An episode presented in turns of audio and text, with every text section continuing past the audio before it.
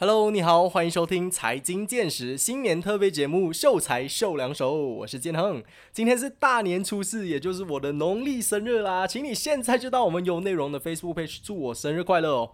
耶，谢谢你！收到你的祝福以后，感觉在新的一年里也会顺顺利利、心想事成啊。那我也在这里祝你在新的一年里哦，就身体健康、快乐每一天啦。诶，可能这个时候你会问哦，诶，农历生日罢了吗？有人会庆祝的没？因为我是在农历新年期间生日的啦，所以一般我的家人都会帮我庆祝农历生日的。有朋友跟我一样的吗？也可以到我们的 Facebook page 告诉我。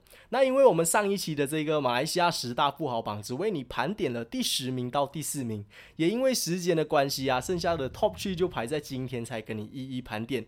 盘点完以后，我们就会马上进入今天的新年特别节目啦。那我们就话不多说，马上开始吧。来到了马来西亚十大富豪榜的前三名哦，可以放一点比较振奋人心的音乐了，来。哒哒哒哒哒，OK OK，第三名有的是管宝强家族，哇，刚刚两个人就算了，现在整个家族都算进来哦，什么意思哦？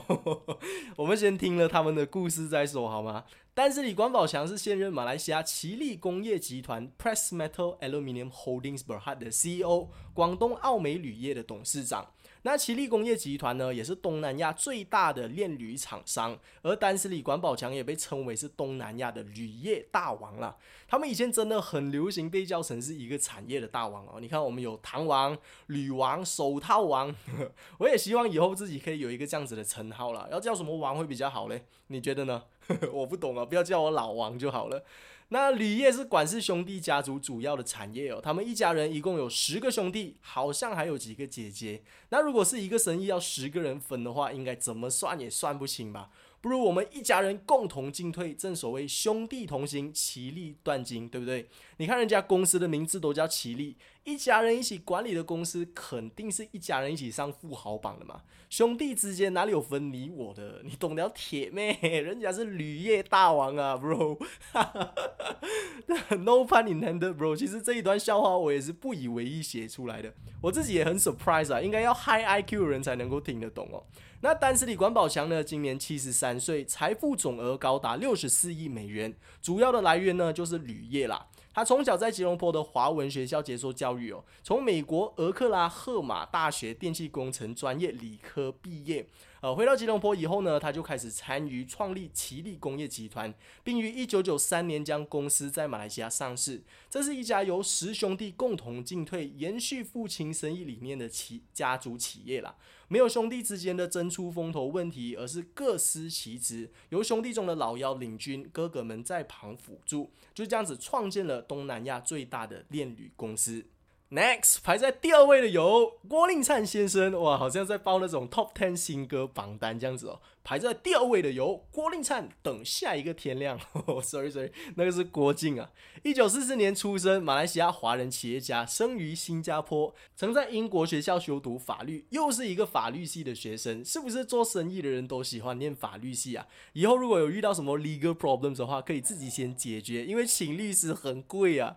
那这位法律系学生又是从事什么行业的呢？他是马来西亚丰隆集团 Hong Leong Financial Group 以及香港国浩集团的所有者。他今年七十九岁，财富总额高达九十六亿美元，主要的收入来源呢就是房地产和银行业啦。说到 Hong Leong，我第一个想到的就是 Hong Leong Assurance 保险这一个产业，就真的是到现在我还搞不懂的一个东西。我一直感觉保险是很靠营销的一个产业啊。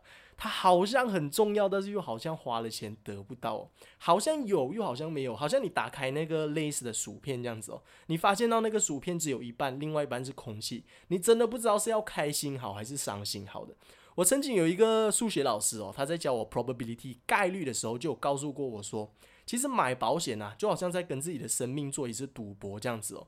你在赌自己会发生意外，那你花的钱才会值得嘛？当然，他的原话不是这么说啦，这个是我个人理解到的，就是说你每个月在买保险，如果你没有发生意外的话，那你花的钱就等于是白花了。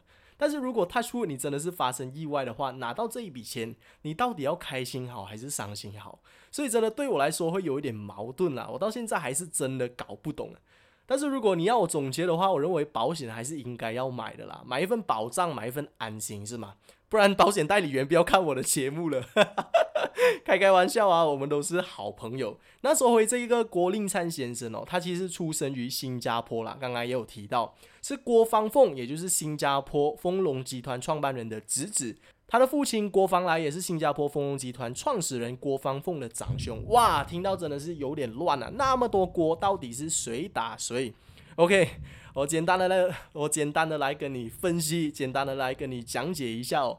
OK，就是说这个新加坡丰隆集团的创办人其实就是他的叔叔。他的爸爸也是丰隆集团的一份子啦。那由于他们在之前做生意上有遇到一些分歧哦，他的叔叔、爸爸还有其他的兄弟四个人合办的这个丰隆集团就决定要分家。他的爸爸移民到马来西亚来发展，沿用这个丰隆集团的品牌继续在经营啦。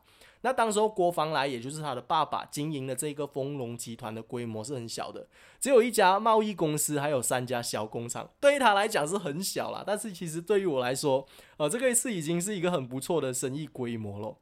那郭令灿先生在他长大入主了这个丰隆集团以后呢，就开始增设很多家公司啊，很多家工厂，现在已经把丰隆集团是发展成马来西亚最大的华人企业集团之一哦。在马来西亚、在新加坡、菲律宾还有香港都拥有十三家上市公司。总结来说，也是一位银行产业的啦。刚刚已经和刚刚已经和你说过了，我们就不多说了，直接进入第一名，来到了今天马来西亚富豪榜的冠军位置。你猜到是谁了吗？他就是他就是 郭鹤年先生，恭喜答对耶！这个时候可能有些人会开始感觉到很疑惑，哎。哎，怎么没有那个云顶啊？云顶哎，没有可能的。哎，怎么没有那个 YTL 哎 A 了 A 了？哎，不要紧张，不要紧张，不要紧张。我也很惊讶，其实为什么云顶没有在榜上啊？这些我们会留到最后哦，我再跟你做一个总结。我们先来听听郭鹤年先生的故事啊。那郭鹤年呢是马来西亚的企业家，出生于马来西亚柔佛，并以经营白糖业起家，有亚洲糖王和酒店大王之称。他今年九十七岁，财富总额高达一百二十二亿美元，主要的财富是来自中旅游、还有航运和房地产。那今年已经是二零二二年了，他应该是九十八岁了，因为这个是去年的排行榜嘛。但是我也不确定每个人的生日是几号啊，呃，也不也不是太大的重点啦，所以我就根据这个榜上的资料来报就好了。这里也祝郭老先生身体健康，寿比南山哦。诶，哇哦，刚刚你有没有注意到那个财富总额是多少啊？一百二十二亿美元啊，突破了十一个号码了，掌声！我相信应该有很多的马来西亚人比我还更熟悉这一号人物，我真的不用我多介绍了。但是在做这一期节目之前呢，其实我就有去看一些关于他的访问。他真的是一位很谦虚，我可以说是很典型的华人企业家啦。刻苦耐劳、谦卑、虚心学习的那种形象。他旗下资产其实最大的部分都在香港，包括大量的香港豪宅啊、商场啊、酒店、办公室、香格里拉酒店集团等等哦。那在他比较早期的时候，其实是在新山完成中学课程以后，就在一九四一年进入了新加坡莱佛士学院继续他的学业的。二十岁的年纪，他就在三菱公司新山分行的这个米粮部被升职为米粮部经理哦。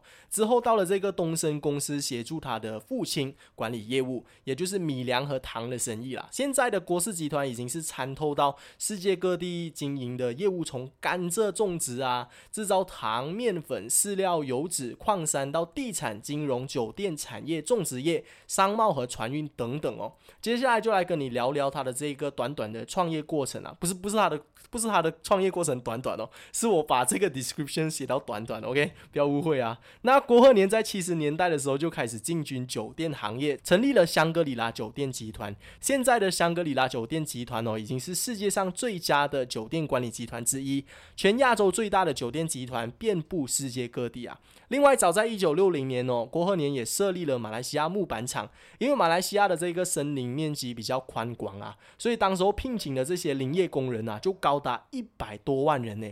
优越的资源加上劳动力条件，为郭鹤年发展这个木材行业木材加工行业提供了广阔的前景啦。那在他整个的这个创业过程和经历都有非常仔细的记录下来哦。从他的故事当中呢，我们就真的能够看得起他是由低做起，一步一脚印，脚踏实地，荣登今天的这个榜首的。他的企业规模啊，我想暂时在马来西亚应该还没有任何人能够超越他了。你想象得到的产业，他都有份。我们在生活上的所有必需品啊，尤其是吃的、用的、住的，都由他来提供啊。我相信应该所有的马来西亚人都是他的顾客吧。想象一下，如果你的企业能够为一个国家，甚至是多个国家的人民都带来价值，都没有办法避免的消费之下，你的企业规模能够有多大？他的企业就是这么夸张了。听过了马来西亚十大富豪榜的整理以后哦，最后我们来总结一下。先来回答你的问题：怎么怎么那个云顶没有在榜上呢？那个 A 社怎么又没有在榜上呢？哦，原因很简单嘛，就是因为这个榜只有前十位而已。如果我要做前五十位或者前一百位的话，你应该就会看到他们的出现了。我大概给你一点数据哦。丹斯里林国泰，也就是云顶集团主席兼总执行长啦，他的最新财富总额是在二十亿美元。距离第十名的 DIY Mr DIY 还有七亿美元的区别，所以相信只要你再往下看一看哦，就能够看到他们的出现了。其实丹斯里林国泰在往年哦，其实一直都稳坐马来西亚十大富豪榜的，只是因为疫情的关系啊，他的这个生意大受影响，股价也掉了不少。相反的，那两个手套大王就是因为疫情的关系，股票直接翻了一倍，就直接超越了云顶，排在十大富豪榜当中。当然还有这个 Mr. DIY 低调的城市兄弟，因为公司要上市嘛，突然间就杀了出来，就把这个但是里林国泰比下去了。我个人认为这是一件好事啦，因为市场上要有竞争才会进步嘛，不然富豪榜上十年都是同样的那几个人，之后继承家业的也是自己的儿女，就代表其实马来西亚的经济其实没有太大的转变啊，就没有什么发展了。最后我再来总结一下整个富豪榜哦，跟你分享一下我个人的看法啦。十大富豪榜当中有十位都是男性，九位是华裔，一位是印裔。十位富豪的平均年龄是在七十三点四岁，从事的行业包括铝业、中油、石油、橡胶、娱乐、零售等等。对比一下世界的富豪榜哦，有科技业，包括火箭和电动车啊、电子商务、社交媒体、控股、精品零售等等。我国的富豪就显得相对比较保守一些啦，而且世界富豪的平均年龄啊，只在六十点四岁。我也大概有看过其他的一些先进国的富豪榜啊，包括新加坡、中国等等，都开始可以看到一些年纪比较轻的企业家登上富豪榜我认为我们国家的人才外流问题啊，实在是太严重了。像之前 Grab 的事件，就是现在 Grab 的创办人已经是新加坡公民了，而且也把公司带到美国去上市了。好好的科技公司，原本是马来西亚的骄傲，最后却拱手让人。其实。其实对于很多想要创业的年轻人，听到这个消息来说啊，其实是很沮丧的，像被泼冷水一样啊。原本以为年纪轻轻，呃，有机会可以登上这个富豪榜，但是榜上的平均年龄全部都是在七十三岁的，难道真的是要坚持到七十三岁才有机会上富豪榜吗？这个只是我个人的小小意见和看法而已啦。今天的马来西亚十大富豪榜我们就先谈到这里，我们先休息一下，下了回来我们马上进入今天的新年特别节目，来谈谈电子红包这回事哦。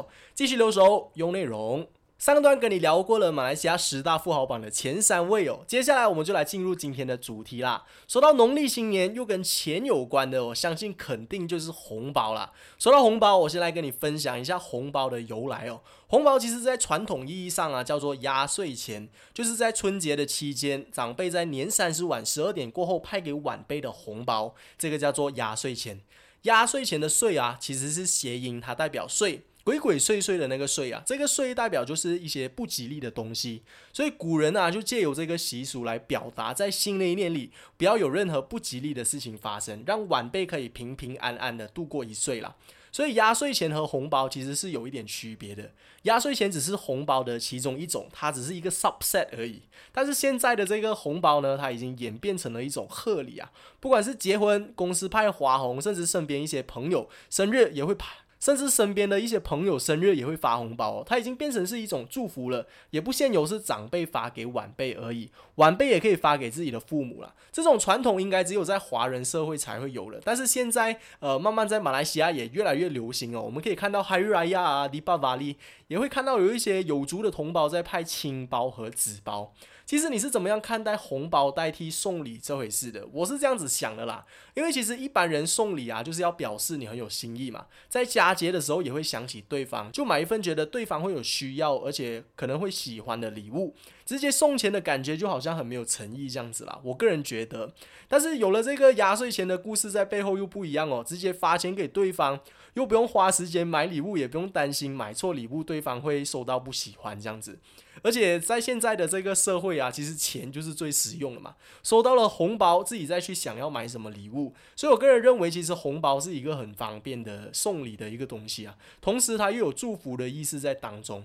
如果你在生日的时候收到红包，你会开心吗？可以到我们的这个 Facebook page 告诉我。说了红包是如何从压岁钱演变过来的，来到了现今的时代啊，红包又经历了第二次的转变，现在都流行拍电子红包了。也因为呃，也因为前两年这个疫情的关系啦，让电子红包又更加的普及化。先来说说电子红包的起源哦，其实电子红包在最早期的时候啊，是因为中国有一家银行，它推出了一项业务，就是这种红包呢是不需要跟对方见面，也不用得到对方的同意。这个送礼者就能够将最多五千元的大红包送到对方的这个账户里。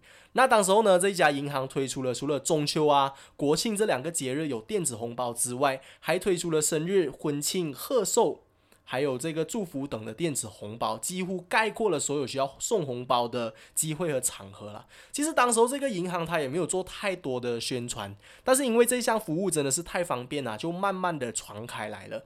也因为随着电子商务网络消费的这个普及化，这种网络的电子红包就变成是一种新锐家庭的新时尚啊！很多人看到就觉得哇很颖啊，很潮啊，然后就开始效仿了。接着就开始有一些第三方的平台啊，也开始推出这些电子红包的服务。你也一定知道了啦，就是支付宝、微信红包等等。那来到马来西亚就是 Touch and Go 了，呃，但是。但是红包在经历了两次的这个巨大转变以后，你认为它能还？你认为它还能够保持着原本的意义吗？原本以前呢，它是叫做压岁钱，是在年三十晚长辈派给晚辈，晚辈收到以后还要放在枕头底下睡一个晚上，才能够发挥那个辟邪的作用啊。但是结果慢慢的、慢慢的就变成演变成是懒惰买礼物，又怕送错礼物就派红包，而且什么节日都能够派。到现在这个时代，它已经变成是 bank transfer 了，连那个红包风都消失了，还能够叫做红包吗？你觉得那一份温暖，那一份抑郁还一样吗？接下来我们就邀请到一位特别嘉宾来跟我们分享一下他个人对于电子红包的看法哦，那就是我们有内容财经见识的另外一位主持人建伟，我们马上欢迎他来到我们的节目。Hello，你好，我是在优内容有多重身份的建伟，而其中一个身份呢，就是财经见识的其中一位主持人。不过哦，不过呢，今天我就抛下我的 partner 哦，就让他一个人主持了哈，我呢就反而化身为嘉宾来接受采访了。那说到说收到电子红包会不会开心？老实说了哦，只要是你派钱给我的话，我管你任何形式啊，管它是电子也好啊，实体都好，我都一定会开心的啦。但是呢，只是说如果来到新年的话。还是希望可以收到实体红包了，因为就是那个新年的 feel 啊，you know，OK？那至于说电子红包会不会是未来的一个趋势，我相信它肯定会，尤其是在这个疫情之下哦，呃，变成我们都一直都在强调的是大家要减少这个 contact 嘛，哦，它肯定会是未来一个趋势，再来。方便哦，哦，不然的话，每次到了新年的时候哦，大家都要去银行排队去换新钞，因为如果要包红包就要用新钞嘛，哦，再来就是这个电子红包，它变成是没有一个距离感啊，不管你人身处在哪里都好，你看透过电子红包，我就可以把这个钱转发给你，所以它肯定会是一个未来的趋势，不管你喜欢与否啦。那如果说未来我有机会派红包的话，当然，我不排除我会派电子红包，就是要看到时候我跟对方的距离，呃，到底有几远啦。不过呢，还是希望说过年派红包它是一个传统，派实体红包它是一个传统，还是希望可以的话，尽可能呢就是保持回这个优良传统啦。OK，谢谢建伟的分享。那回到我个人的观点来看，电子红包这个东西啊，其实从环保和经济的角度来看，它其实是一件好事来的。红包封是用纸做的嘛，每一年就有很多的厂家会推出自己的红包封啊。我相信肯定有很多的红包封是用不完的。像看我自己的家里就好了，十年前的红包封到现在还没有用过的，还留到现在。其实不是我不想用啊，是因为每一年都有派很多免费的，用不完啊。所以如果从环保的角度来看的话，其实红包，其实电子红包也不算是一件坏事啦。那从经济的角度来看，又是怎么一回事呢？如果你是华人，你就知道，像刚刚建伟也有提到啊，我们派红包肯定是要去银行拿新钞票来派的嘛，哪里有人派红包用旧钞票的？所以如果每个人都要求每一年要用新钞票的话，那这些新钞票要从哪里来呢？是不是国家要印钞票啊？那你还记不记得我每次都说印钞票会引发什么问题呢？通货膨胀。对啦，Yes 啊，That's right，给自己掌声鼓励一下，有听课有听课，不错不错。那原本国家要印钞票是因为要救灾嘛，或者让国家的经济健康的发展。结果人民因为节庆要包红包，坚持用新的钞票，让国家被迫每年都要印新的钞票吗？不 make sense 啊，对吧？而且印钞票也是不环保的。所以以上的两点就是我认为电子红包的优点啦。当然还有它很方便啊，它很快，这些就不用我多讲了。那对于我来说，电子红包的坏处又是什么呢？其实很直接啊，就是偏离了传统嘛，少了那一份温暖啊。刚刚建伟也是有提到的，因为派电子红包就是不用见面也能够转钱给对方嘛。但是这个派红包的传统就是要先给对方一些祝福啊，长辈才会把这个红包派给你啊。我自己本身就是很喜欢过年的时候啊，全部亲戚的这些小孩子排队拿红包的那个情节啊，我觉得特别热闹，让整个春节很有气氛啊。这个就是所谓的年味。嘛，如果连派红包都去掉了，也难怪每个人都会说，呃，越来越没有年味啊。因为社交媒体和网络已经让人和人之间的联系越来越少了嘛。所以，如果想要把这个年味找回来的话，我们就一定要 make effort，把这些习俗传统都做到位嘛。另外，就是我个人觉得，就是。呃，其实生日礼物如果用红包代替的话，就真的有一点敷衍的感觉啦。我个人认为啦，就是如果我收到对方送给我的礼物，我就会想象到，哦，他在之前啊已经有花时间去计划、去做准备，在我生日之前就把礼物先买好，然后在我生日的时候送给我。不管这个礼物适不适合我，我都会特别感激对方对我的付出啊！我感觉自己有被珍惜。呃，但是如果派红包的话，就让我感觉到他好像是早上起来刷 Facebook 的时候看到，哦，原来今天是我的生日啊！然后在他选购啊，或者是 Bank Transfer 发电子红包给我。当然，我也是会很感激啦。但是就是那种千里送鹅毛，物轻情意重。那一份情谊啊是没有办法从电子红包当中体现出来的，这个只是我个人的看法啦，也欢迎你到我们的这个 Facebook page 去提供你的看法哦。当然，如果你要送我电子红包的话，我也是非常欢迎的啦。但是如果收到电子红包会偏离传统这个点呢，其实传统习俗随着我们时代的进步有一些改变，有一些调整，其实也不一定是一件坏事啦。像团圆饭，比如说。呃，像团圆饭可能比较传统的，就是要准备一些鱼啊，准备虾，寓意着年年有余，每天笑哈哈嘛。但是现在很多的家庭其实他们会直接做火锅，就是年夜饭啊，直接就吃火锅，因为火锅里面也有鱼啊，也有虾，但是这个准备的功夫就轻松的很多啊。但是团圆的那个温暖还是没有改变呐。其实像这种传统上的改变，我是觉得很不错的。另外，我也觉得可能在更早之前啊，还有很多的这些传统节日，其实在后来慢慢的演变，已经渐渐的被我们遗忘了。到现在，我们还有庆祝的这些节日啊，都是我觉得啦，因为吃，所以才比较有印象而已。你看，端午节吃粽子，中秋节吃月饼，还有这个冬至吃汤圆。如果是没有这种传统食物的话，我看应该没有多少人会记得屈原还有嫦娥奔月的故事了。但是就是因为有了这些传统啊，才能够代代相传嘛。我认为传统当然是如果能够被保留的话，它是一件好事啦。但是如果经过时代的变迁啊，加入一点现代的这些元素在里头，再传到下一代，其实在多年以后啊，这也是一种传统的特色嘛。所以总结一下这个电子红包哦，我是否认为电子红包在未来会代替传统红包呢？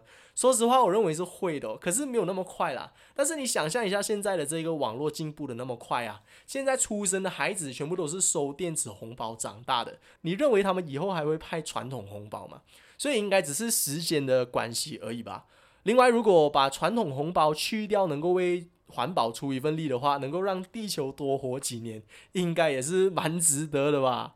OK，电子红包说完了，下段回来会继续跟你聊聊农历新年关于钱的课题哦，也就是赌博啦。那在农历新年有小赌怡情的这些聚会是难免的啦，但是有些人可能会因为这些赌博当中哦，就诞生这种不劳而获啊、快速致富的方法。下段回来我们就来谈谈赌博这回事。上一段我们聊过了农历新年有关钱的课题哦，红包传统的改变。接下来要跟你聊的是农历新年赌博这一回事哦。我在网上有看到一则关于新年赌博的文章啦，它的作者叫做林子阳。我觉得这一个文章蛮有蛮有意思的啦，在这里先念给你听听哦。农历新年期间呢，我们不难看见一家大小有聚赌的场面哦。无论是男女老少，只要你有本钱，小孩有小孩的赌法，大人有大人的厮杀。在新年期间赌博呢，似乎已经是被认为是华人的传统习俗了。正所谓不赌不知时运高，唔赌唔知时运高啊。新年期间，大家聚在一起，就想借由赌博来测试一下自己在新的一年里运程是好还是坏。赢钱当然是代表那一年行大运啦，输钱却又可以代表是破财消灾。所以说，华人的传统习俗是不是真的很奇怪啊？真的好像是当代人说了是怎样就怎样的，呃，自己想赌博就把赌博变成习俗，想吃月饼就说是想要纪念嫦娥，真的是很矛盾啊！一边说想要保留传统，另外一边是自己在篡改传。传统，所以不用太过认真啦。其实传统大部分都是希望能够借由这些佳节一家团聚而已。回到这篇文章哦，过去常会听到一些大人说，新春期间赌博只是小赌怡情，不能够算是真正的赌博啦。但是他们必须要知道，许多坏习惯都是从小尝试开始的。要是在新年期间接触赌博啊，懂得利用运气分输赢的玩法。赢着自然就会玩得很过瘾，或许之后就会下定决心想要当一名职业赌徒啊。说到职业赌徒，不得不提到这个贺岁片，不少的贺岁片电影导演啊，或者是制片商，为了要讨好这个华裔的观众喜好，特别就选择了一些以赌博为故事主题的剧情拍成电影。而且必定要是这些喜剧类型的，所以会让一些观众从电影当中得到这样子的讯息啊。人只要运气好，就能够靠赌博来赚大钱，即使是一开始输到倾家荡产、家破人亡哦，但是只要不气馁，进入赌场厮杀一番，就必定能够杀出一条血路了，从此成为万人敬仰的大富豪，让观众看了都把自己幻想成是赌神或者是赌圣啊。其实我认为电影只是一种创作艺术嘛，也有很多的电影利用战争为主题啊，利用僵尸、毒品、警匪片为主题。我们不能够责怪电影对观众带来负面的影响嘛。我认为电影就是要充分发挥不同的创意啊，现实生活中发生的也好，不发生的也好。观众就可以把它当成是反面教材就好嘛。如果戴着有色眼镜去看艺术作品的话，就会扭曲了电影原本想要带出的意思喽。那说到这个职业赌徒，就是一个特别感兴趣的课题哦。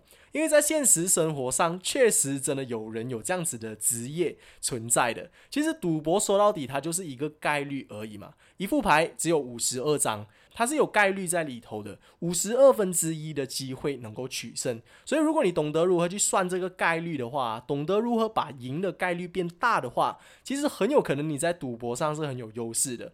所以说，知识就是力量这一句话是很有道理的。但是今天这一期节目不是要来教你如何去赌博啦，或者说影响你去接触赌博。我想要以赌博这一回事哦，来看看投资是怎么样的一个概念。